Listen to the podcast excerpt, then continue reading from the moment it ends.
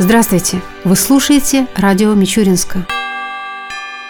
В Министерстве строительства и жилищно-коммунального хозяйства Российской Федерации подвели итоги по проведению капитального ремонта многоквартирных домов в 2016 году. Тамбовская область вошла в пятерку лучших в стране по реализации программы капитального ремонта. В прошлом году в нее было включено 214 многоквартирных домов из 38 муниципальных образований региона. Наиболее востребованным видом ремонтных работ стал ремонт кровель. Новые крыши в 2016 году появились у 130 многоквартирных домов, домов. На эти цели было направлено 198 миллионов рублей. В 36 многоквартирных домах был проведен ремонт инженерных сетей на сумму 77,5 миллионов рублей. В 30 многоэтажках отремонтированы фасады. Стоимость работ составила 34 миллиона рублей. Более 18,5 тысяч жителей области улучшили свои жилищные условия. Минимальный размер взноса на капитальный ремонт, утвержденный администрацией Тамбовской области, в 2016 году составил 6 рублей 74 копейки. Сумма начисленных взносов на капитальный ремонт в 2016 году составила 589 миллионов рублей. Из них уплачено собственниками жилья 516 миллионов рублей. В целом уровень собираемости средств на проведение капитального ремонта многоквартирных домов в Тамбовской области в 2016 году составил 87,6%. Что касается текущего года, то в общей сложности по региону запланировано отремонтировать 160 многоквартирных многоквартирных домов на общую сумму 375 миллионов рублей. А о том, как в Мичуринске была выполнена программа капитального ремонта в 2016 году и о планах на текущий год, нам рассказал глава города Александр Кузнецов.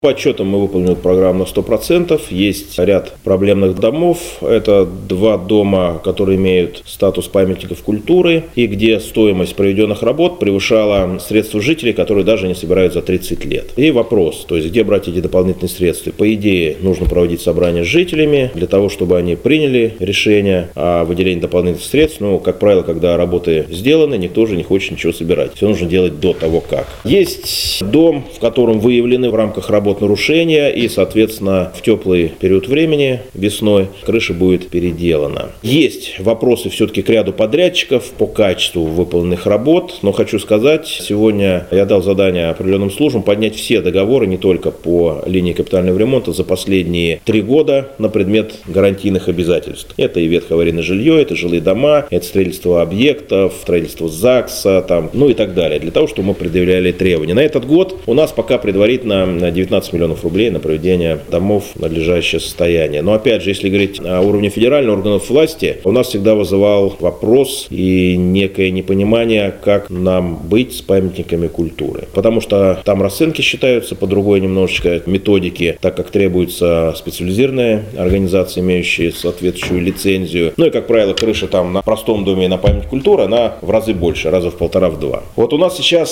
с уровня федерации дали задание всем муниципалитетам провести оценку всех памятников культуры и дать предложение, что нужно сделать. Я так понимаю, это в преддверии, скорее всего, какой-то программы федеральной, которая будет. То же самое, как сегодня дано поручение создать межведомственной комиссии по проверке всех помещений людей с ограниченными возможностями инвалидов, ну, простыми словами, которые проживают в многоквартирных жилых домах. Почему? Потому что, как правило, многие из тех людей, кто имеют возможность и трудиться в том числе, да, если не или как-то развиваться, они не имеют возможности этого делать. Колясочники живут там на четвертых этажах. Слепые живут где-то в бараках. Кстати, нужно будет оценить, что нужно сделать, чтобы помещение привести в надлежащее качество, или подъемник сделать, или там перила, или спуски. Если этого нет, дать предложение, что нужно сделать. Может быть, расселять, может быть, отдельно будет сделано. Но что касается капремонта, здесь задача вместе с собственником определять правильность сметы, ну и, соответственно, по максимуму постараться признавать ветхоаварийное жилье аварийным, чтобы в случае реализации программы ее приложения была возможность людей переселять куда-либо. К другим темам. В областной картинной галерее открылась художественная выставка, посвященная 80-летию образования Тамбовской области. В экспозиции представлено более 200 произведений тамбовских художников. Среди них есть и работы мичуринских живописцев. Виктор Невзоров, Елена Агафонова, Игорь Белоусов и Ирина Конькова представлены в направлении живопись. В направлении графика выставлены работы Татьяны Пискуновой. Анна Воробьева представлена в декоративно-прикладном творчестве. А в музее-усадьбе Александра Михайловича Гера Герасимова открылась выставка картин под названием «Весна пришла». Автором живописных работ является мичуринская художница и педагог Людмила Смыкова. Побывав на открытии выставки, мы задали ей несколько вопросов. Расскажите, пожалуйста, о сегодняшней выставке, сколько здесь работ ваших представлено и как вы к ней готовились? Я уже работаю 20 лет творчески. Жанр у меня графика и живопись, пейзаж, натюрморт и салонный натюрморт. Там, где виноград, яблоки, груши, посуда. Я очень скрупулезно отношусь вот именно к оформлению посуды, потому что это салонный натюрморт.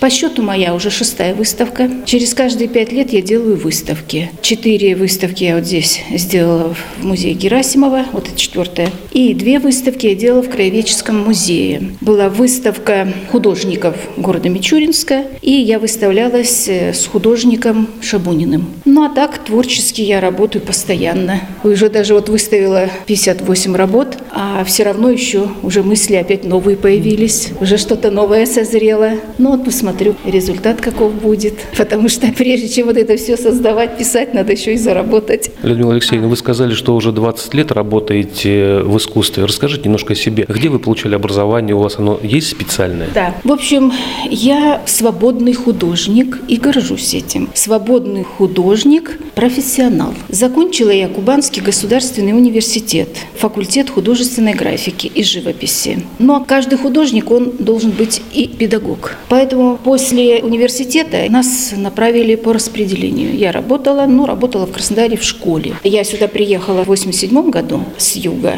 До 2002 года я работала в школе номер 21. После я перешла и работала в школе искусств у Сафронова Сергея Сергеевича.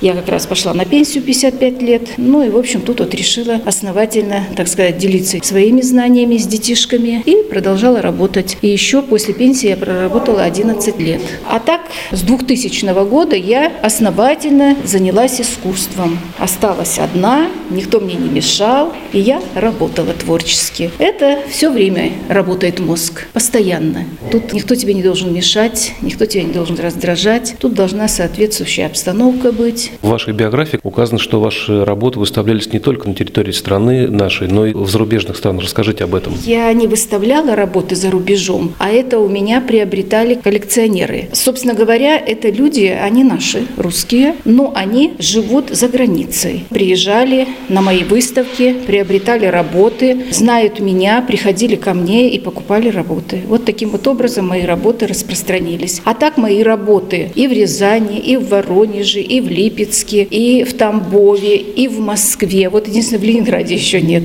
В Мичуринске. Продала я своих 46 работ. Людмила Алексеевна, вы говорите, что постоянно работаете, находитесь в творчестве, занимаетесь живописью. Какие творческие планы? Может быть, вы планируете какие-то новые жанры попробовать? Вообще-то, собственно говоря, я, конечно, могу попробовать себя в жанре портрет. Но опять, вы знаете, в чем дело? Во-первых, надо приглашать человека, а его пригласив, надо ему заплатить, чтобы потом выставку сделать. Хотя я, когда я обучалась в университете на фотографии, мы портреты писали, мы писали и обнаженки, и все. Но я художник не жанрового плана. У меня и так все-таки три жанра. Есть чистые пейзажисты, но у меня и пейзаж, но я вот больше, конечно, склонна к этому. Ну, может быть, попробую.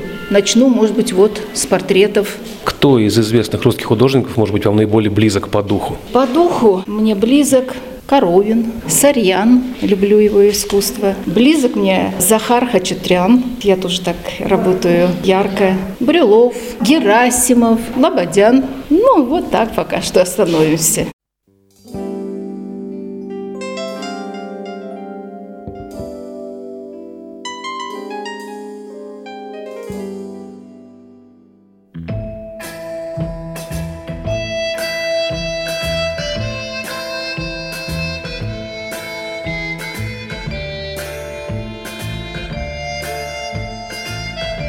В завершение передачи о погоде в ближайшие дни.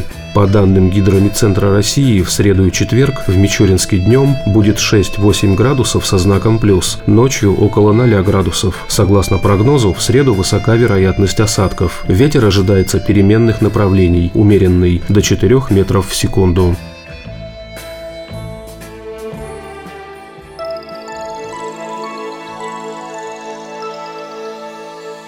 Передача радио Мичуринска окончена. До новых встреч!